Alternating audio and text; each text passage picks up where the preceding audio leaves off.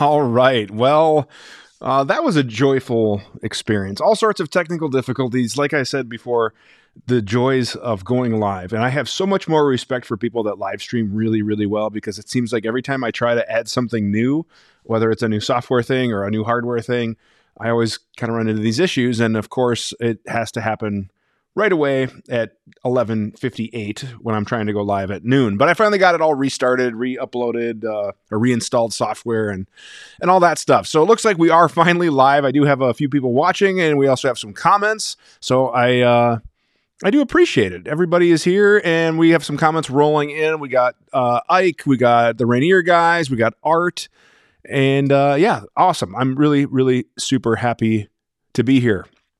All right, before we get started, my name is Dave, and I do appreciate everybody for spending a few minutes of your day checking in. This is the Q A, where we answer your questions, and by we, I mean me. I probably should stop saying that, but at the end of the month, I answer all the questions that I receive, either via comments or via email, and that email address is the Q A at guns and tactics dot com. Send your questions in if you can't make the live show. We try to go live at the end of every month, or about the Friday of the month, and in this case, it turns out to be uh, technically November third, even though we're doing the October show. So that being said, you can email your shows, you can do all that kind of, or email your questions to the show. You can leave comments, we interact, and we generally kind of go. And plus we give away a prize thanks to our sponsor, Global Ordnance. Global is my one-stop shop for all things ammo related, and you can use the code G T A M M O to get free shipping on all of your case quantity orders. So anything over two hundred, you're going to get free shipping with the code G T A M M O, and I'll put that in the show notes after the show goes live. After we're done with the live, we'll put it in the show notes. We'll have links, all that good stuff. So that's Global Ordnance. Use code G T A M M O. All that being said, if you want to support the channel, best way to do so is through our Patreon page. We generally appreciate that. That helps cover expenses such as hosting the podcast, memory cards, all that good stuff. And we do appreciate our top level supporters. And then plus uh, they're going to give a little Christmas present here coming up soon with some swag gear as well. So that is all of the necessary stuff we have to do to keep the lights on.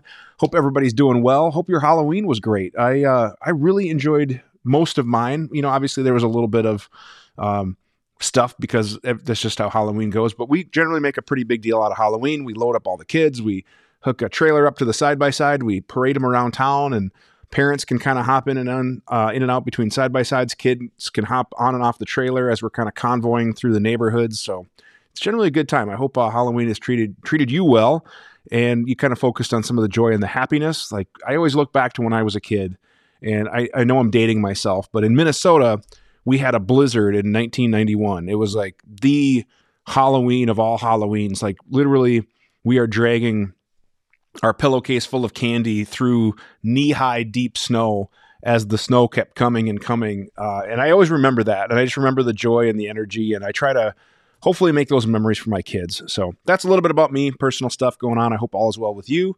Let's uh, answer some questions. Let me throw up the emails here as well. And uh, we'll just kind of keep going. I got some comments, so I appreciate everything that you guys do to interact and connect. And this is literally one of my favorite things that I get to do every month. I wish, uh, I don't know, we might do it more often, you know, and we might try to do some live streams and, and kind of go from there. Real quick for a housekeeping, uh, Leroy, if you are watching this, I did get your emails. You were the winner last month, but I do need a physical address for we could, uh, for sending out some, uh, your prize. We cannot go to a P O box. So I did email you back. I'm not sure if it's a connection issue or uh, maybe I have the email wrong or something like that, but please shoot me a message with your physical, and I want to make sure you get your prize out to you. All right. Boom. Got my emails queued up. Let's first go to the comments, and boom, Dave's running late. Yep, we should be good. All right, this one's from Art. Thought on the Wing by Antimatter Industries. Uh, yes, it looks pretty cool. I kind of want to check it out. Now, I will be up front. I don't necessarily rely on my thumb as much. I can't handle a uh, a real item because of YouTube's social media policy, so I'll use this DeWalt screwdriver. YouTube, you can clearly see that this is not what you don't want me to handle. But so anyways, we have kind of uh, our high thumbs grip, right? And the Antimatter is a wing that folds down, which is probably the best integration of a gas pedal and a carry slash duty type gun that I've seen to date, because normally when we add gas pedals, we lose holster compatibility, all that other stuff. So this basically is a thing that bolts on to the flashlight, and then it basically has a ledge that folds down for you to rest your thumb on. Really, really cool idea and concept, and I, I'm probably going to get one to check out regardless. But for me, how I handle my grip is I have kind of that high thumbs, and I'm trying to stay close to the mic.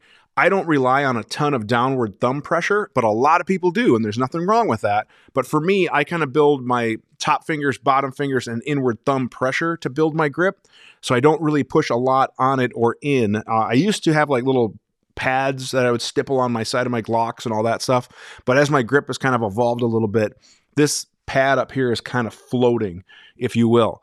And that's just kind of how I do it, because I don't have gas pedals on a lot of my, you know, duty and carry guns. So therefore I haven't really built a grip that relies on a gas pedal. But now that we have this antimatter, I'm really interested. And what I like is that I can throw it on one light and potentially move that light around to different things. So I could try it on a bunch of different, you know, pistols. They make it for the full-size X three hundred as well as the T L R seven for carry guns, which uh, is what my Staccato C S is currently rocking. So definitely think it's really cool. I know they're not the cheapest thing, but Antimatter makes good quality stuff, and I definitely want to check one out. So that's kind of my quick thoughts. I'm pretty excited about it. I think it has a lot of uh, a really cool potential, right?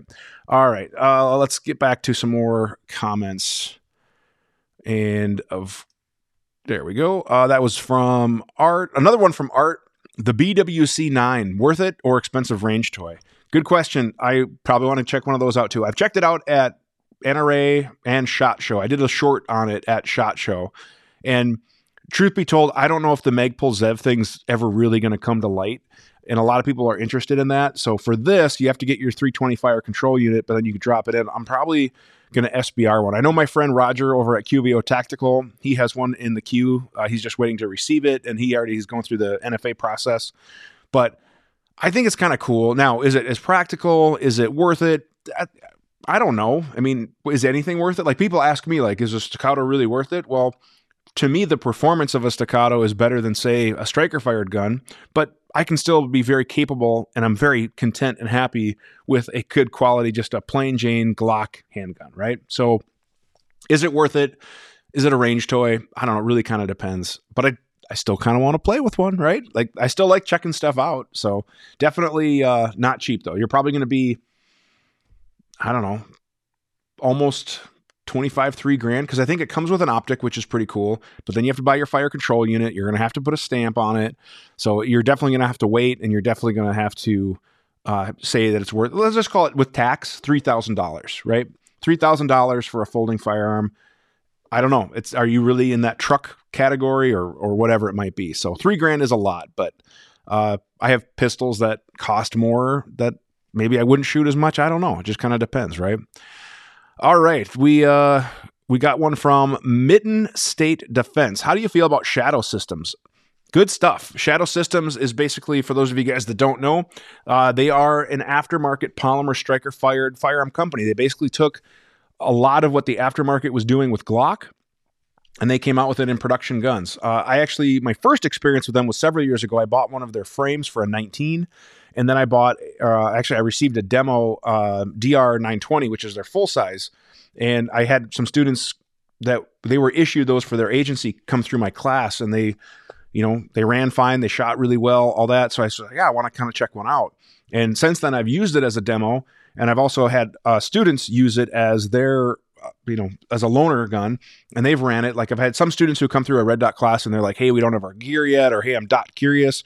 Do you have a gun I could try with a dot setup? And I would give them the Shadow Systems, and it's ran great. So there is some proprietary parts. I know they changed a little bit with the extraction, uh, I believe, to accommodate for their optic, but their optic cut is really cool, how it has different mounts you can do. And basically it takes everything that people are doing in the Gucci Glock market and And doing that right from the factory with a warranty. So uh, good people, they stand by their product. I've been involved with some of their industry events and stuff too, and I've had really nothing but good experiences with Shadow. So if you're looking for a striker fire uh, firearm, I w- would highly recommend a Shadow Systems. They're doing a lot of things really right. And they their long slide version, uh, I always get their nomenclature, um, you know, basically kind of mixed up.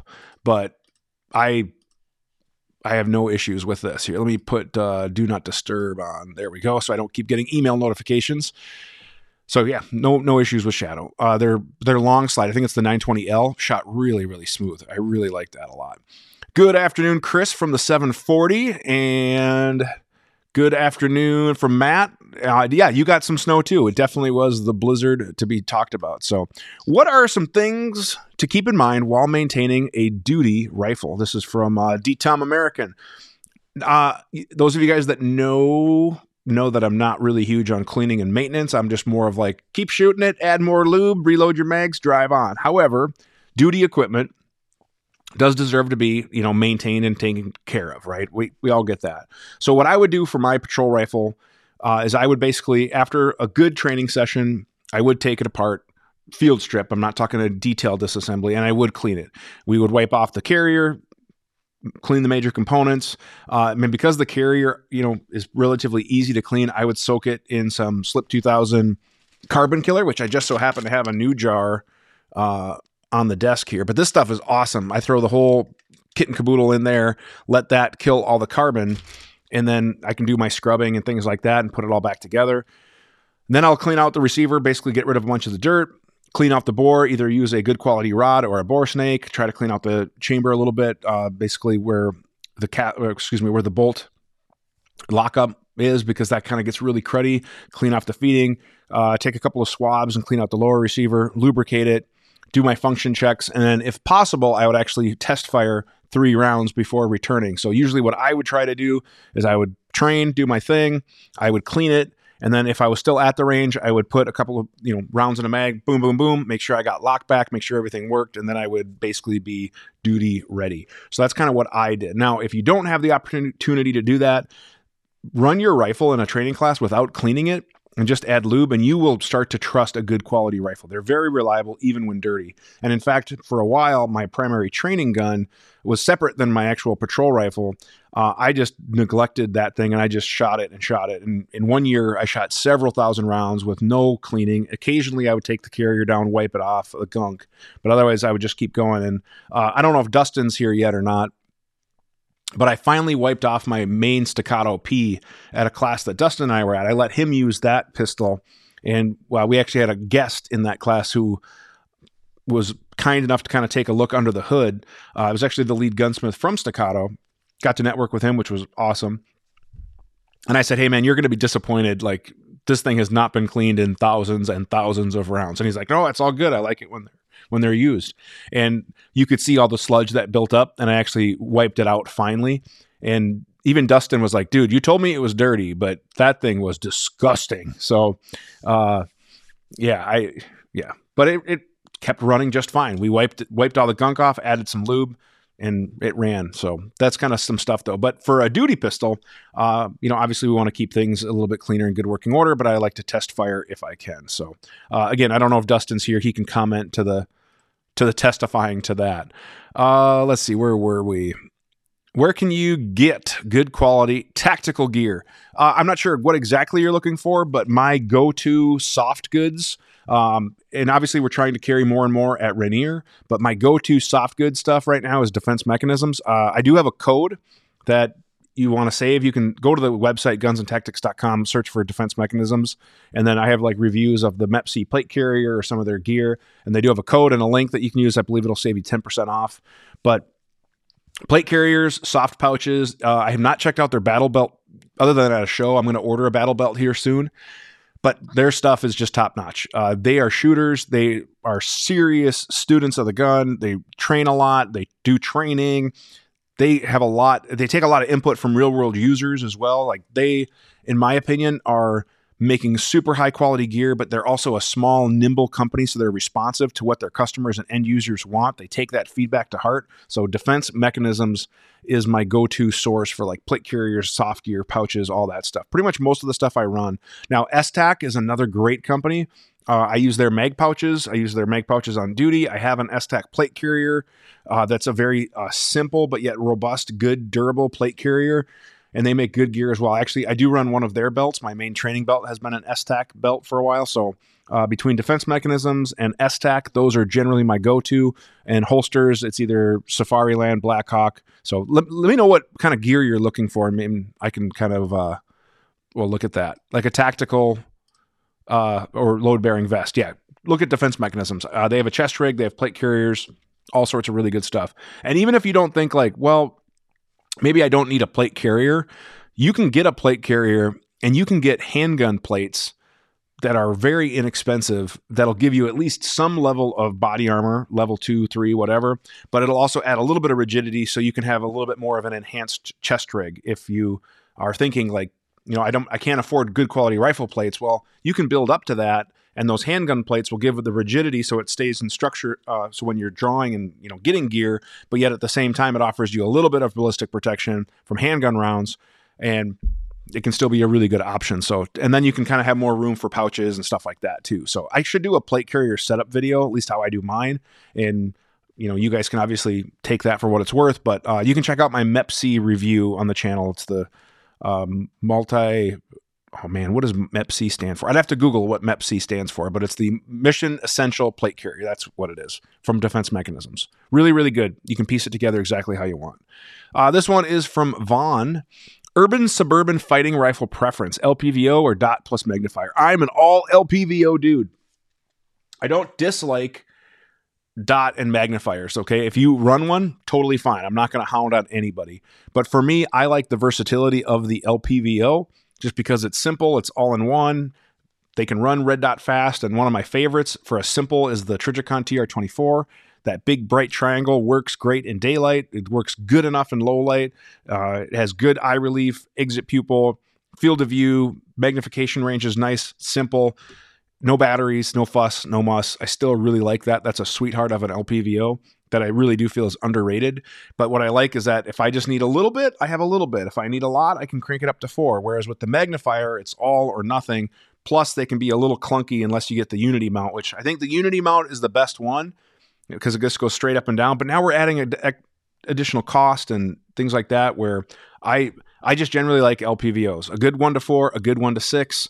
Uh, I don't even think you need a one to eight or one to ten, even though I know that they are out there now. But man, if I had to pick like my personal, like a zombie apocalypse, right? Or maybe other events, depending on how we're, how we're going with the world right now. But we'll just say zombie apocalypse, because that's generally social media safe. If I had to pick one rifle, it would probably be a twelve point five or a thirteen nine with a pinned. I mean, but am I really worried about N F A at that point? Even though all my stuff is totally N F A. I have an S O T. It's okay, A T F, if you're watching. But uh, I would just do like a twelve point five with a one to four and a light, a sling, be done. And that would be generally pretty much everything I need. It's short enough to get around. It doesn't get overly long if you add a can, which a can is a really good thing to have.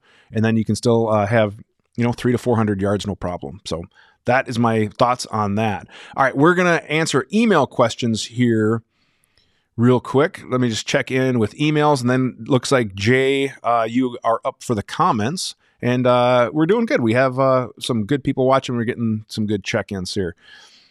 All right, so let's see here. Uh, Kevin followed up last month about the uh, the officer had that training issue after a picture was taken. Yeah, it, that's a messed up situation. That's an absolute messed up situation. All right. This one is from Summit. I did answer his. He was looking for the best one to six. Uh, the best is, in my opinion, the Collis, but it's not cheap. Uh, Kevin's question is, when an instructor says something like, listen to me and nobody else, is that a sign that the instructor is a cult leader, or is that a sign that the instructor knows better? Uh, the reality is, in my opinion, any instructor who says, listen to me and nobody else, is closed-minded and is either way too cocky, ill-informed, not knowledgeable on other things, whatever. It's just not a good trait for any teacher. If you look at a teacher of any trait who says my way or the highway, they probably need to be more open for some other things. Uh, now, if it's a very technical thing, like how to assemble this capacitor unit in this circuit board, sure, there might be a very specific way. But when it comes to firearms and you have people who are six foot four, three hundred pounds or five foot two, one hundred ten pounds, we have to have different techniques, different gear, different ways, all that kind of stuff. Uh, when a cadet enters the academy after receiving competent training, should the cadet play dumb and humor the instructor, government instructor, or should the cadet perform honestly at their best? I say just perform at your best, but that's just me. And then uh, when the government instructor speaks in nonsense and word salad, what should the cadets do?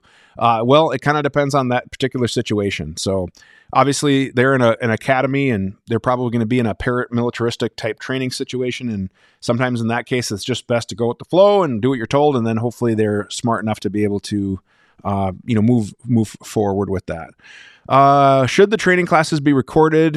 Uh, I really don't care. I, I've had people record part, me in my classes, and the only thing I ask is just let me know, because sometimes I talk about new products that are not available to the public yet in classes, and I'm subject to like N D As. So I just, hey, if you're going to record, just let me know you're recording, or, you know, make it obvious. So that way I won't talk about certain things, because obviously I don't want stuff getting leaked. But sometimes in my classes, I do give kind of students a heads up, or uh, I might have gear that I had to sign an N D A, but that company is okay with me using it, so long as there's no pictures, video, or whatever, for me to kind of vet it and get feedback and stuff like that. So I have to make sure that some of that stuff doesn't leak out too. But uh, I just like to know about it. And then obviously I try not to cuss and swear generally, but you know, that kind of being said, because sometimes things get taken out of context and things, you know, it's the internet. Everybody's an internet range safety officer. So uh, what are some things the auditors can do to protect themselves against the government instructors that lie, cheat, blah, blah, blah? Again, Kevin, I don't know where you're getting some of these experiences from. I don't know what it's like in Illinois,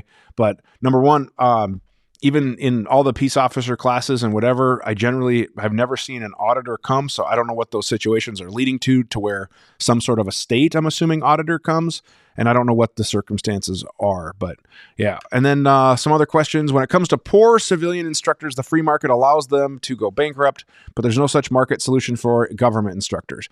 Uh, again, I don't know what situations you're referring to, but yes, there are some instructors on the L E side that are stale, out of date. They need to update their technique. And and you're right, in the private sector, that wor- works itself out by demand and, you know, people signing up. But with uh, the government side, it's it's very, it can be very difficult, right? I totally agree. Uh, let's see here. Would you explain the differences? How do you, how would you help explain the differences between skills, tactics, and strategies to student, and the role of each in a self-defense strategy? Well, that's a great question. Skills are things that I have, that I possess, that I'm able to do. I have skills to perform X, Y, and Z. Tactics is the methods that I go across, and the strategy is basically the theory behind all of that and putting it to work, right? So uh, some of, you know, tactics and strategies, I think, is a little bit of a synonym depending on how we're looking at it.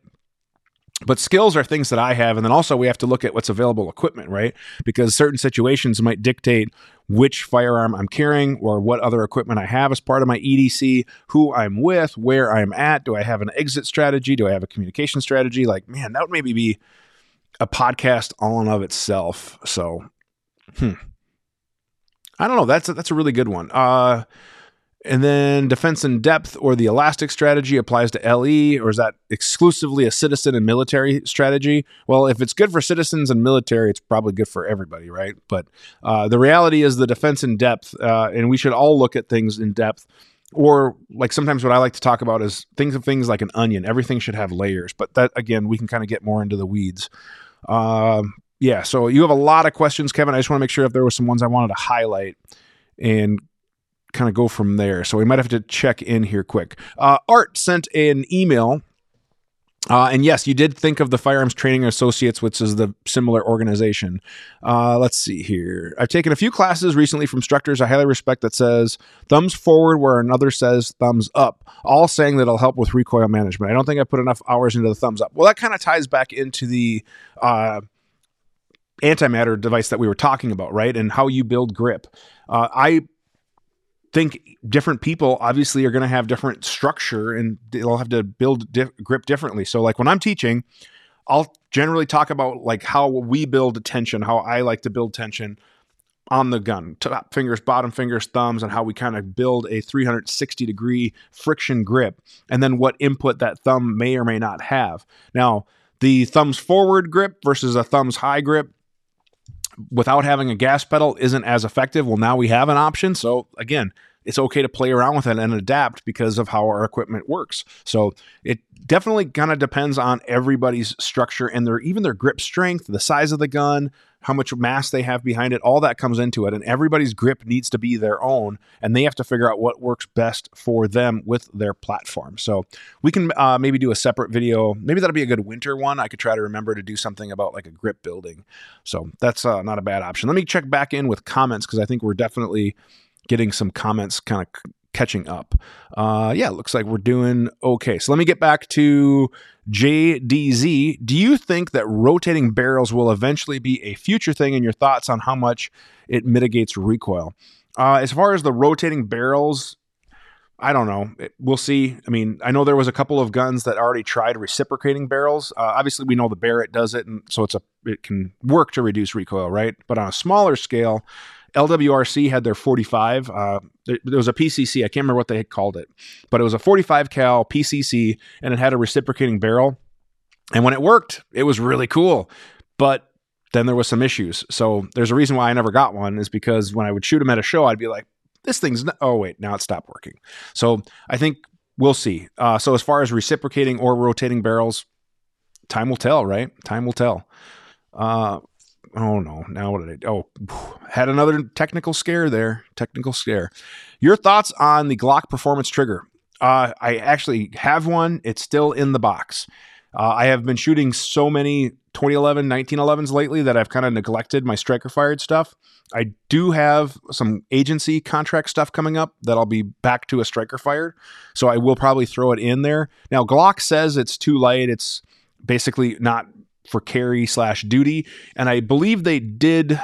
I can't remember if they changed uh, the, man, somebody was telling me about it too. And I, I don't have it in front of me, and I can't remember what they did. It still has a trigger safety. It still has the firing pin safety, but I believe they changed the spring, sa- the sp- trigger spring a little bit, uh, which is why they're saying that it's not that duty, you know, carry safety or whatever. So uh, I don't know. I would definitely vet it a little bit. Now, if I were Glock, I like flat face triggers. Why don't they come out with the trigger bar with a flat face trigger? Take the Glock performance trigger bar and trigger and sell that separately. So that way you can have a duty carry solution with a flat face trigger from the factory, an O E M part. Because I know a lot of departments have policies on uh, O E M parts. Like my agency, we, we were restricted to O E M parts or quality aftermarket. And that's how, you know, we would use even minus connectors and stuff like that. So it was uh, no big deal. Thoughts on bedding an A R barrel. Now, a lot of people are going to wonder what he means by that. And basically, we have the upper receiver, and then we have the barrel and the barrel extension, and it kind of slips in to the upper receiver. Now, some people will bed that with a Loctite, either a two forty-three or a sleeve retaining compound, which generally is like green thread lockers, uh, in order to make sure that there's not as much Uh, play or an inconsistency, because then when we put the barrel nut on, we basically are sandwiching together surfaces, but that barrel could still shift or move. Now, a lot of upper receivers uh, basically require what's called thermal fitting, where you try to put it in and it won't fit. You have to heat the receiver up, allowing the aluminum to swell, and then the barrel extension will sit in, and when it cools, it kind of comes back down, uh, which J P, I believe, was the first to do that on their upper receivers. And then the one of the first mainstream was Bravo Company with uh, their whatever gen upper receiver, and then it kind of became more of a thing where that was purposely undersized. But I believe the first upper receivers to do that was J P, but don't quote me. There might have been somebody else, but that's, I believe, the first. And that was a gamer thing, right? Now, do I think having a really tight fit between the upper receiver and the barrel makes a difference on accuracy? Yeah, probably, right? Consistency leads to accuracy, so it makes sense. And the fact that J P was doing it, J P, their rifles are stupid accurate, and they are stupid reliable. I don't care what anybody says about this whole gamer versus duty debate.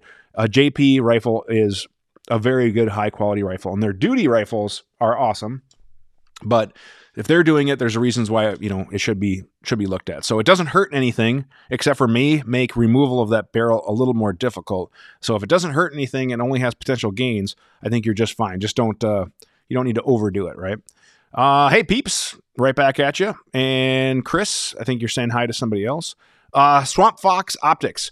To be determined, to be determined. I actually met the Swamp Vox guys at a recent trade show that I was at last week, and they are really interested in having me check out some optics. I had some questions about them, uh, about their quality, about their manufacturer, and they're trying to upgrade some of their stuff. They have some new stuff that is definitely geared more towards the hard use duty category.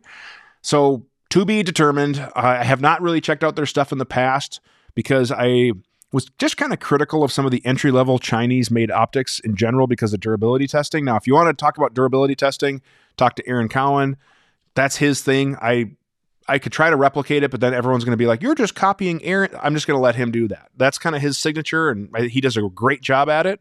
Uh, he also does the burn down, which is uh, the uh, accelerated uh, pacing, which may not be normally observed in a series of days, weeks, months, uh, or uh, years. All right. Sorry. That's my little Aaron impression, but uh, he, he does that. I know he's done some of that with the Swamp Fox, and they haven't really fared the best. So maybe some of their new stuff that's a little more durable might fare a little bit better. So I'll keep you posted. I'll let you know if they send out anything and we get to try it. We can kind of go from there.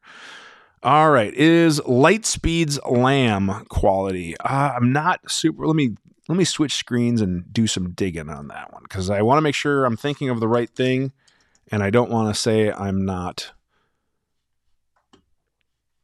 Hmm. Lightspeed.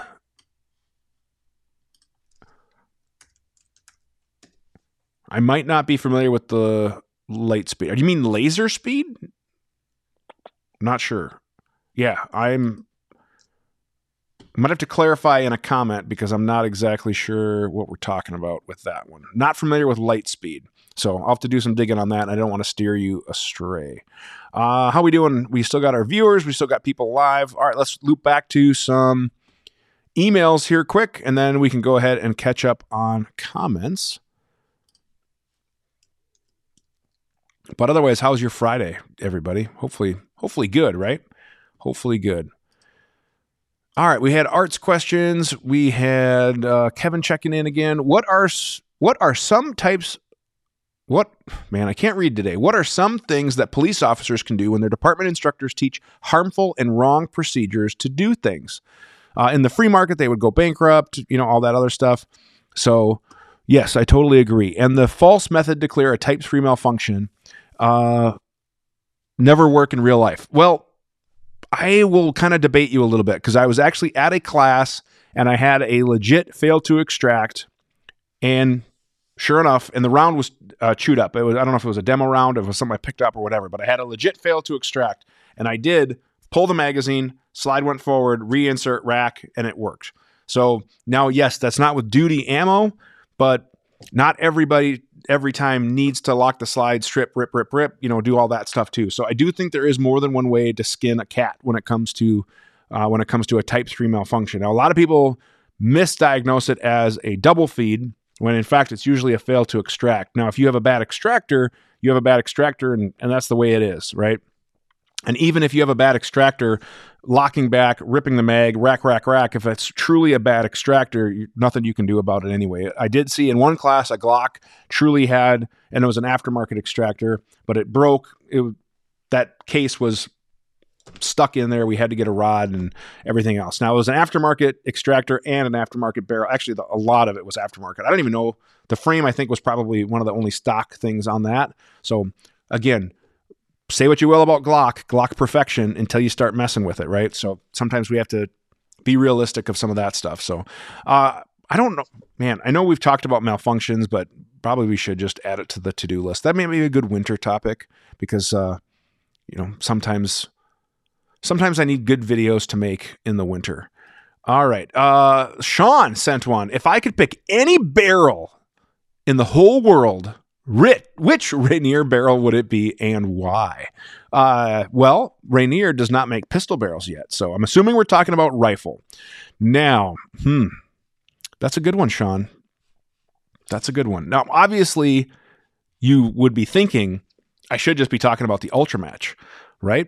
Well, if I want the most accuracy, but in my opinion, the Rainier barrels that are the best bang for buck, profile of weight versus performance, I love the Match series. I, I like the profiles of them now that they're going to be offered in nitride. They're having new lengths come out. Uh, we have some thirteen nines and all that other stuff coming soon. And I think those are the best overall bang for your buck. Now, if you want the the best, it's going to be an Ultra Match like this guy, but it's also thick. Now, some people like them thick, right? But it's thick, it's fluted. Now, this is going to be for a precision build, which is great for that purpose, but it's it's like a truck axle. Well, maybe like a light truck axle. So that would be one thing uh, to consider. But if I had to pick just one for a do-all, for whatever, I would probably go with the Match. Uh, they're they're just great. And all of the uh, all of the Rainier stuff that I've had has been just awesome. Uh, all right, so you did clarify it is laser speed. I have not played with this. So it looks like a clone of a Streamlight.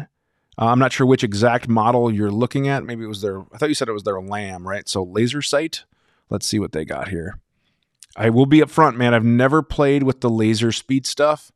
It looks like it's probably foreign produced, which uh, is not necessarily always a bad thing because we have Holosun that's made overseas, but their their stuff is obviously pretty high quality. So uh, looking at rail mounts, laser illuminator, rifle laser, I'm assuming what we're looking at, like the F L five.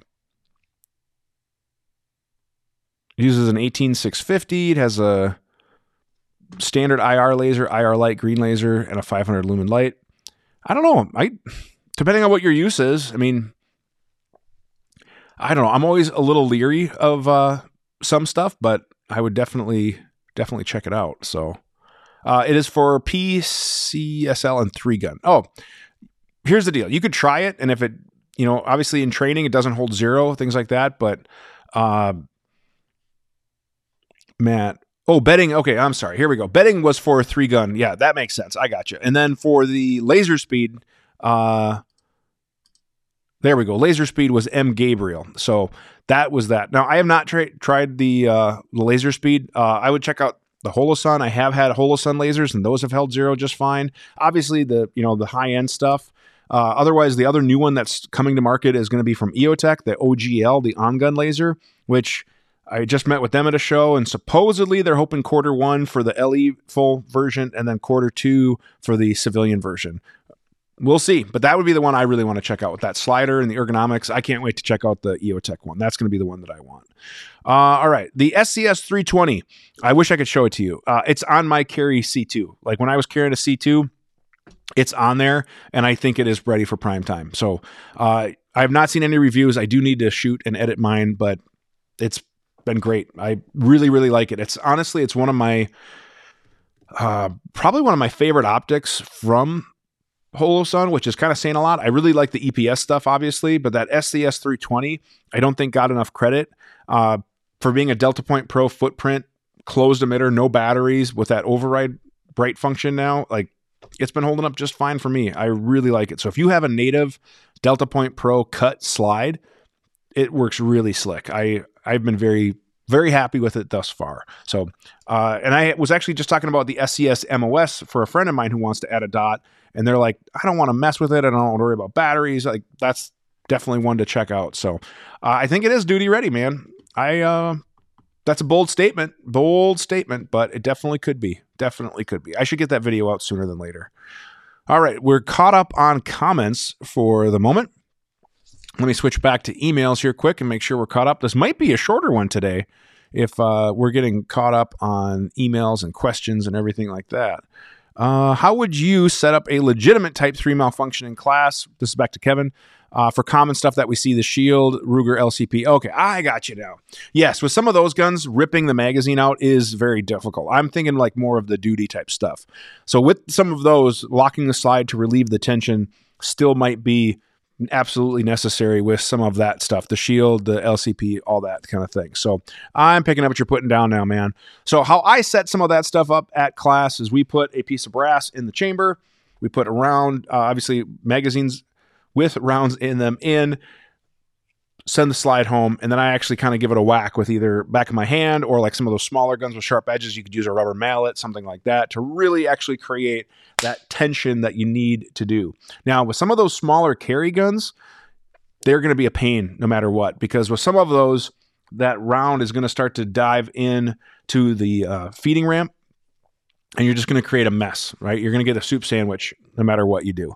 And it's just going to take, sadly, some time. So where that's where people have to become familiar with, all right, how do I think? I have immediate action, or I have unload the gun, reload the gun. And that's kind of the way I teach stoppages in a nutshell, is immediate action. It went click, I rack it, I move on, and then we could debate about if the tap is there or not. I still tap.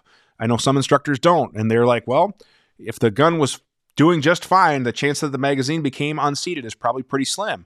Fair enough, but we've also seen magazines become unseated. So with speaking of twenty eleven, nineteen eleven style guns, make sure you test your magazines and base pads if you're adding a magwell. And that, I guess, goes for any type of firearm, because sometimes magwells can interfere with seating of the magazines depending on the base pad. So, but where was I? Man, I lost my train of thought. But moving back, yes, we need to relieve the tension, rip and strip that magazine. Even for some of them, we have to push from the top to really kind of dislodge that. And then we're going to have to unload the gun, reload the gun, going from there. So that's a, that's a great, great context. Thank you, Kevin. I should have continued to read your email with that, so I apologize for that. And then let's see here. How can we get the government instructors? You have a thing for government instructors, Kevin. I've noticed a theme, man. Uh, it might just be best for you to avoid government instructors. If you could eliminate them from your life, I feel like your life would be a lot less stressful. Um, what are some things? How do we get the government instructors to get beyond cognitive distance and threatening others when they are shown that they're instructed or method? I, honestly, man, they should not be instructors. I We've talked about this before, and my answer stays the same. Not everybody deserves to be an instructor, and it sounds like some of the people that you've dealt with uh, definitely are in that camp, and it's sad on the you know lack of leadership for not identifying that to remove people from from those positions, because not everybody deserves to deserves to be an instructor, right? I think you have to earn it. I uh, definitely think it's something that you have to earn, and it's something you have to maintain, and something you have to be on a continual quest. And like I've told people, uh, which was actually kind of funny. Uh, I had a, I was at a class, uh, Dustin and I went down to this class. Now it's been what, a couple of weeks. And one of my students that came through my red dot handgun class was in this class. And he was like, hey, I saw your name, so we're taking this class together. And I was able to use that as an opportunity to reinforce what I teach in my classes, which is, guys, seek education, seek training. When you stop learning, you are stopping to better yourself. So I was there as a student shooting online with him. And, you know, I'm willing to put my money where my mouth is, because number one, I love learning from people who are smarter than me. I love learning from anybody, really. Um, I love learning, especially from people that are more knowledgeable and smarter than me, because I want to suck in some of their knowledge. But I just like going to classes. I like to see how other people teach, other methods, other approaches. And plus, it's always good just to get range time, right? But I'm a firm believer that if you are not learning on your own quest to better yourself, to better your craft, I call it the instructor craft mindset, you're really not doing a good job. And for some of those government instructors who go to their basic N R A firearms instructor class and then they never do anything else, shame on them, because they're doing themselves, but more importantly, they're doing their students a disservice. So if you are stuck in a method of like, it's my way or the highway, man, not everybody is shaped like you. Not everybody has your experience. Not everybody has your equipment. Not everybody has your perception. You have to have different methods. Or the simple one that I like to say is, what if somebody's just left-handed? Do all of the techniques that you show work for somebody that's left-handed? If not, what do we do for them? Because like ten percent of people are left-handed, right? Or what if somebody has to become left-handed because they injure this hand? Now what, right? So we got to be adaptable, even for simple things like that. What are your thoughts on training? Look at that. I didn't even time this. What are your thoughts on training full support side with handgun, shooter holding gun and weak and supported by strong hand? Any real need? Well, kind of. So funny you mentioned this uh, because obviously we just were literally talking about that. I took a basic pistol class. I'm a right-handed shooter, but I teach a good amount, or at least I used to. And I teach left-handed people, or at least I used to. I'm trying to, uh, I'm, I'm getting a little busy where I'm not having as much time to do teaching and stuff like that. But I went to a basic pistol class and I bought a left-handed, actually I had from a left-handed uh, officer who left. So I had their holster and I set up a duty belt left-handed. And I took the entire class left-hand shooting it as if I was left-handed, because I wanted to learn what equipment works, what are the best techniques. So is there any real need? Well, it depends. If you're an instructor and you want to become more proficient with how to teach left-handed people, then I think running left-handed stuff just makes sense, because up until the Gen four Glocks, it was really set up for a right-handed shooter. So yeah, hit the mag release with your thumb. They couldn't do that, okay? So they would hit it generally with their trigger finger. Uh, or some of them would come around with their support side, okay? But to tell them to hit it with their thumb, they couldn't. So we can't just tell them do the opposite or do the mirrored version. So there's some some of those things that I think it does have legit legit training value. And by the end of that class, I was able to get pretty proficient with a left-handed draw, left-handed reloads, to where even me shooting left-handed was shooting better than a lot of people in the class regular-handed, right? And then at the end of it, the instructor was like, oh, you're not left-handed? And I was like, no, but I wanted to take this, because at first he could tell I was a little clumsy, and he's kind of giving me the evil eye, like, what are you doing in here? And then I kind of got better at it.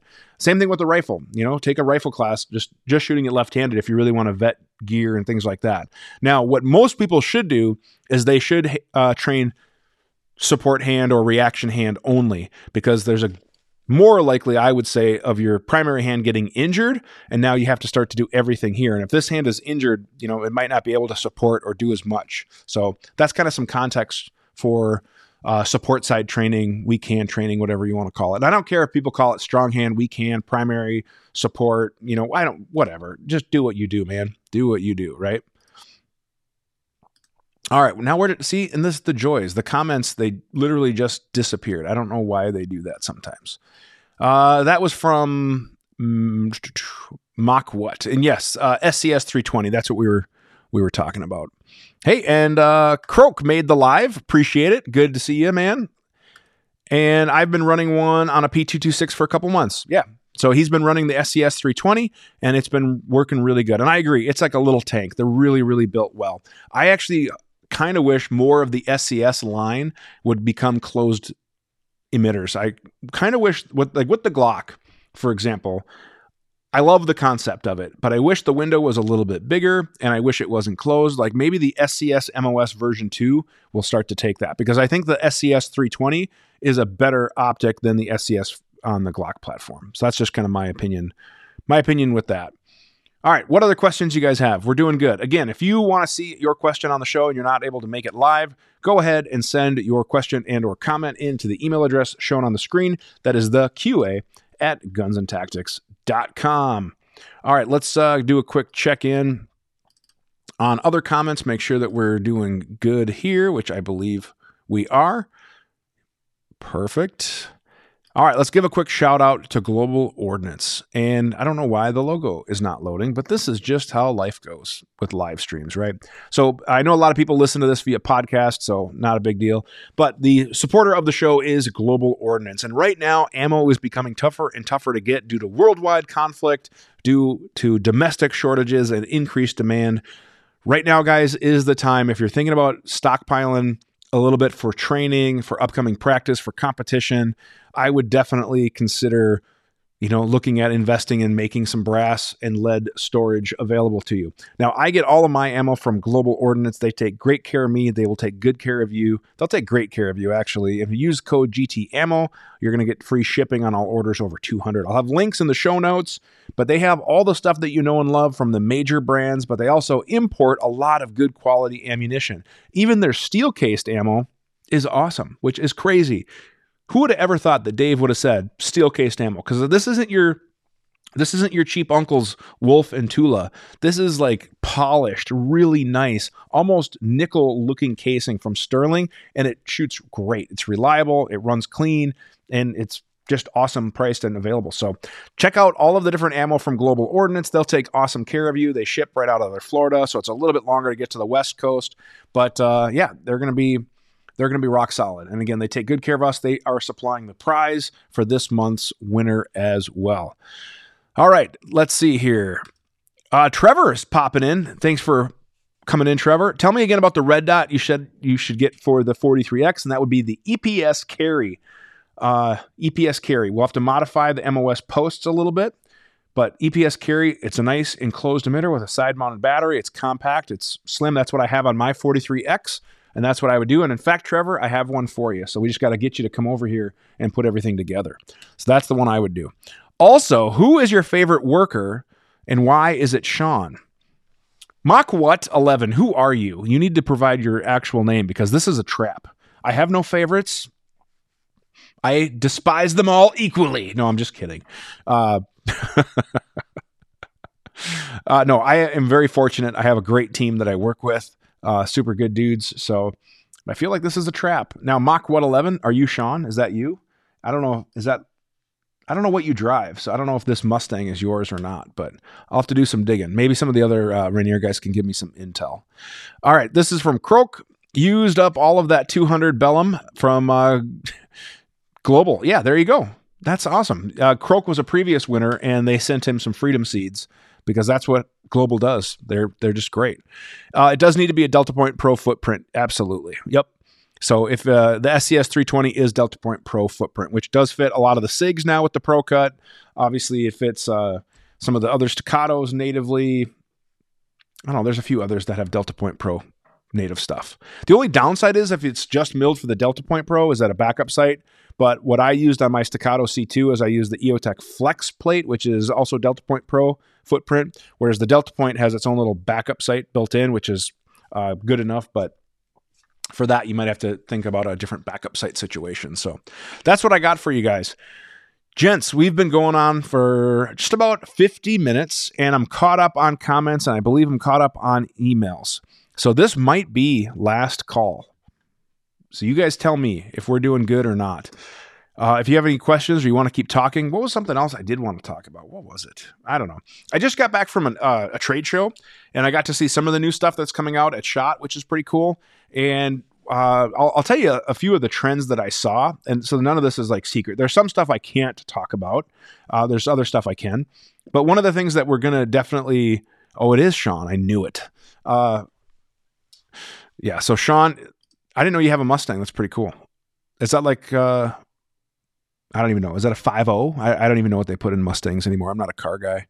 But um, hey, Philip says hi from Malawi. Mal- Malawi? Malawi? I hope I'm pronouncing that right. Love the channel. Thanks, man. I really appreciate that. Love having you get with me. And if you have any questions, sound off in the comments there. Uh, so the trade show, the trend I think is going to be double stack nineteen elevens. There's more and more companies coming out with those. In fact, one such company is Jacob Gray. I just dropped a first look video on that the other day when the embargo date was up, and that's a four twenty-five gun. And uh, that's kind of geared more towards the carry market with that aluminum grip.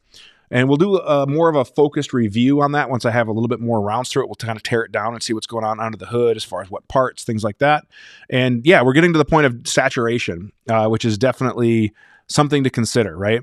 So Jacob Gray is one that hits the market. Uh, Voodoo came out with theirs earlier this year, the Priest, which I love that pistol. I do have a review coming out on that. I got to just shoot and get edited. I have all the range footage and uh, live fire experience. I just got to record the talking head portion. But yeah, we are starting to get some saturation where the market is going to become, you know, basically pretty flooded. And here's why. It's just like the A R market after the assault weapons ban in two thousand four. Everybody was like, man, people are buying A Rs. We need to have an A R. So you had all these companies that sadly, a lot of which are no longer in existence. And I have a feeling we're going to start to see that with double stack pistols. Now, the downside with a, a nineteen eleven or a double stack is that it's not just a slap parts together type of gun. There does need to be some fitting and, more importantly, quality machining to make sure that timing, lockup, all that other stuff is how it should be. And that's why custom gunsmiths charge five, six, seven thousand dollars for high-end custom nineteen elevens, is because they have those things tuned and timed so well that the guns just shoot soft and they're able to be reliable at the same time. Now you have good quality production houses like Staccato that has their machining tolerances so tight and their quality control and quality assurance really, really solid, to where they can put out a good quality gun for that mid two price point. But then we also have seen other guns struggle, like calling you out, Prodigy, where they came out with that fifteen hundred dollars and they had a lot of quality control issues because of tolerances all over the place, sloppy parts, things like that. And there was reliability issues. Now, the other gun that I am really excited uh, to check more out, and I have a pre-production version, is uh, the E A A twenty-three eleven, because those are going to be sub thousand. Now, is there M I M parts in there? Yep, there is. That's how they keep the price down. But it runs. I'm going to get one of their four and a quarter guns coming in. I have their three point five. It's like a, a hybrid commander with a full size grip, but it it runs. So I think there's going to be more options coming out with that. And yeah, so uh, speaking of which, uh, you're still waiting for SIG. Okay. There's going to be a lot of companies, some of which I, most of which I cannot talk about, but think of big companies that make nineteen elevens, big companies that make nineteen elevens. Why wouldn't they come out with a double stack? So you know it's coming. SHOT Show, there's going to be more stuff coming out. Uh, well-priced, mid-priced, there's going to be a lot of stuff coming out. There's just going to be more and more offerings. Kind of like companies that you'd swear would never make an A R that maybe were known for like lever guns and semi-auto rimfire guns. Just saying. All right. Are we going to see the Stealth Arms Platypus or the Oracle anytime on the channel soon? Uh, the Stealth Arms, yes. I actually took that to a class, got some more rounds through it, let a bunch of people shoot it. And I have to say, that thing is a freaking laser beam, like literally a laser beam. Dustin, are you? Did you make it in yet, Dustin? Maybe he's working today and we're running a little late. Uh, so at the end of class, I had a bunch of mags still loaded up, extra magazines, because people make fun of how I say mags, uh, especially in that platypus video, actually. And oh, where was I? Okay, platypus.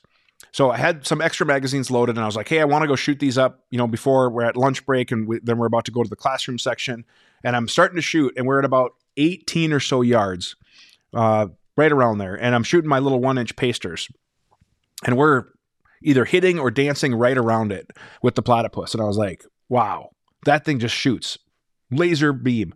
So then we bumped back to the twenty-five, and I was like, I'm going to go for the head box. And my goal was to just hit the three by five or whatever it was head box at twenty-five yards, which is really, really respectable shooting, right? And the group that I printed at twenty-five yards, I had one flyer, but even if we took that flyer, I would be proud of that group. But the group at twenty-five yards was the best probably ever I've shot at twenty-five yards with that platypus. Now, I don't know if the stars were aligned. I was warmed up. I was in the middle of class. The weather was good. My grip was good. I had the right ammo that that gun liked at the time. I don't know, okay? But man, that thing was a freaking laser beam, and it's been reliable. I let a lot of people handle it.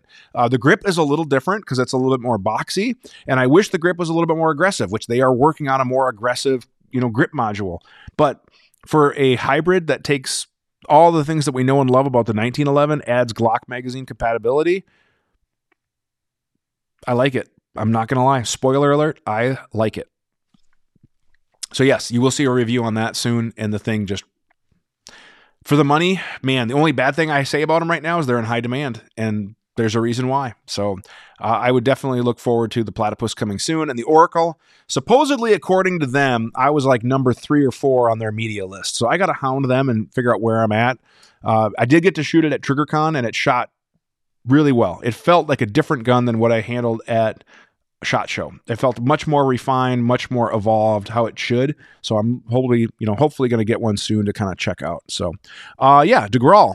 There you go. You have a platypus over five months. Yeah. Isn't it awesome? Like it's, it's great. And yes, mags, like bags and tags and cags. And I don't know. I don't, I don't know how everybody else says mags. Is it with a long A? Mags or mags or mugs, you know, like syrup, but I say mags. And that's just what it is. And people love to make fun of me for it. So magazines. In the next video, I'm just going to call them clips. But we'll see how that goes over. That'll probably be what I get known for. All right, guys, we're at an hour.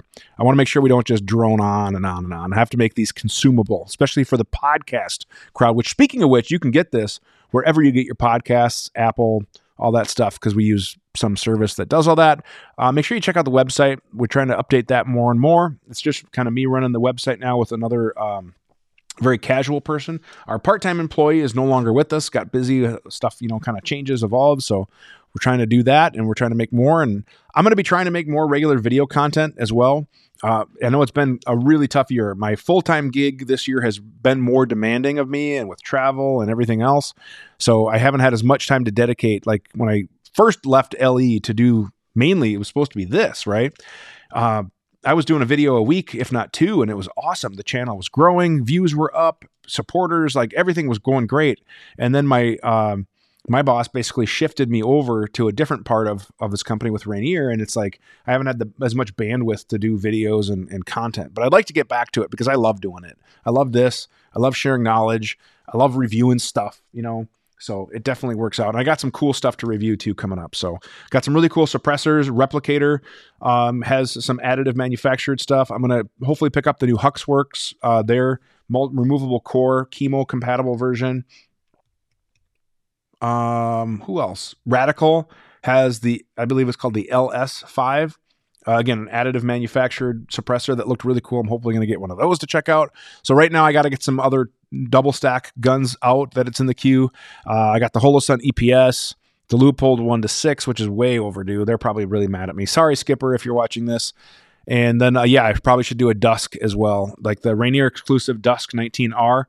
Uh, I have to get uh, the barrel. I have a regular Dusk, but I would like to, you know, definitely talk about the Rainier version more a little bit. So I got to shoot it in, you know, a little bit of the development side, but I like to run some more rounds through it. What else do I got? Uh, I got a pristine bolt action that I'm going to be building up. Um, trying to think what else. Um, yes. I, so I do have some F M fifteen uppers. Keep an eye out for that A three bullpup. I'll, I will check that out. I, I know the guys at F M and they're pretty solid, easy to work with. I never did get uh, their, what was their A K hybrid thing called? What was that? They had it at SHOT Show, and it, I believe it, man, I want to say it took seven sixty-two by thirty-nine A K mags, and it had folding stock. It was like the M R something. That thing looked pretty cool. I never did end up getting one of those, but uh, I also have some P C C stuff coming out. I have uh, a B and T A P C nine Pro. I have a Strybog. I'm going to do a short video on like modernizing an M P five because I still love the M P five, and I did get some parts to upgrade for that. So that'll kind of be a basic video. Uh, I have a, a luggage video that it's in the works. I've been traveling a lot, and I have over one hundred thirty flights with my Yeti luggage. And um, I don't see a lot of good Yeti luggage reviews. So that'll kind of be more of a mainstream video. I guess a little bit behind the curtain for you guys is sometimes you ask, like, why are you making a video about this? Because it's non-gun related, like the off the range stuff, like with the side-by-side or some of the woods stuff or whatever. And that some of it is I just want to be more Uh, picked up by different search terms, right? And a lot of people who are into good quality luggage might be into guns. So they'll watch the video, and if they like guns, they'll subscribe. Or if they watch the side-by-side content and they also like guns, they'll subscribe, but they might just watch the side-by-side content and like that or whatever. So it just kind of like multiple funnels to get people to, you know, come and watch and grow the channel. So that's kind of, you know, basically what they're doing. Uh, yeah. And they got their ranch rifle lower wood stock to mate. Yeah, and there was another company, well, there is another company that's working on wood A R furniture at, I saw at the show that it was in an early stage, but I think it has some potential. So if you're interested in that. And then uh, Fight Light has their lever A R stuff, which I think for band states would be really cool. And I'm, I, I, I don't even, am restricted. I'm not restricted by band stuff, but I think a lever action A R in three hundred blackout would just be cool because it would take A R mags. You can get a short barrel version, lever action, so it's, you don't have to worry about cycling or anything like that. And you can get subs with a suppressor, so it's not overly long. Like, I'm going to build one of those for sure. So I think that'd be pretty awesome too. What else is in the works? I have a whole bunch of stuff in the works, but it's always something. Nighthawk, I'll probably do, uh, I got to get a video out on my Nighthawk, like, you know, custom gun worth it, that kind of thing. And then maybe over the winter, we'll do some how-tos. So feel free to email in. All right, guys. I think that's going to do it. We're caught up. We've been going on an hour. I don't want to keep droning on and on and on. I'm going to go ahead and throw up the rules while we go ahead and pick our prize winner. This is the rules for the Q A. And again, thanks to our sponsor, Global Ordnance. Global Ordnance takes good care of everybody with a prize as well as me by supplying all of our ammo, which really helps us make content. Ammo is one of the most expensive consumables that we have to deal with. So it is uh definitely something we have to, you know, really, really show our appreciation for. Global Ordnance is awesome. They do a great job. Can't thank them enough for their support. They are free uh, shipping for orders over two hundred. If you use our code, they'll take good care of you. Plus, they are supplying the prize. Now, Art, I did not ever uh, pick up a Matador, but I should put that to the list because every time I go to a show, I see them there. So that's a, a one I need to add. All right, random number generator or random comment selection. It's Croak. Uh, Croak, did you win previously? When did you win last? You did. So Croak might not be eligible. Croak, can we get a quick confirmation if you are eligible? Because the rules state if you won uh, twelve-month period, we're trying to spread the love. So Croak, I believe you won within the previous twelve-month period. per there, one prize per twelve months, which I believe Croak is, because I don't think Global's been a sponsor for that long yet. So I might have to pick another comment. I'm sorry, Croak. That's where we're at. All right, shuffle the comments.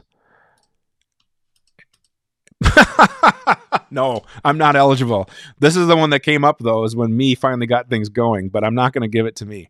All right, one more time. We're going to shuffle the comments, and I'm going to stop the random dartboard.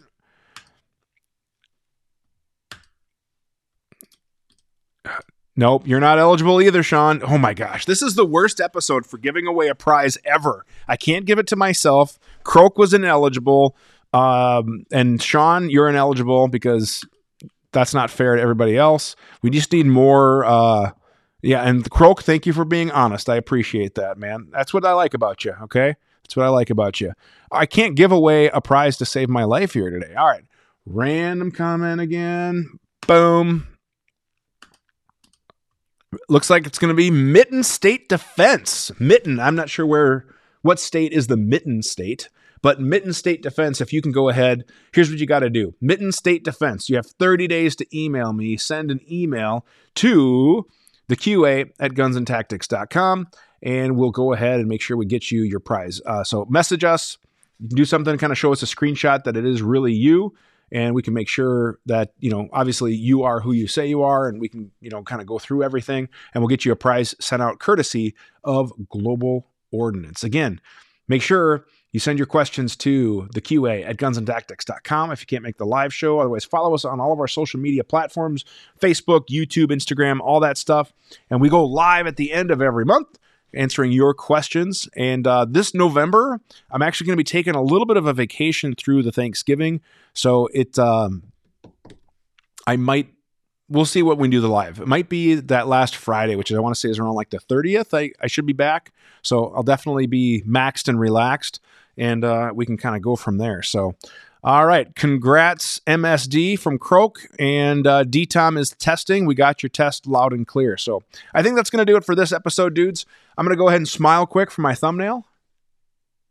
There we go. See, this is what I have to do. I have to take a screenshot and all that stuff, and we're going to go ahead and wrap up the show. Again, like, share, subscribe. You can get this wherever you get your podcasts, or watch it online when we do it live on YouTube and Facebook.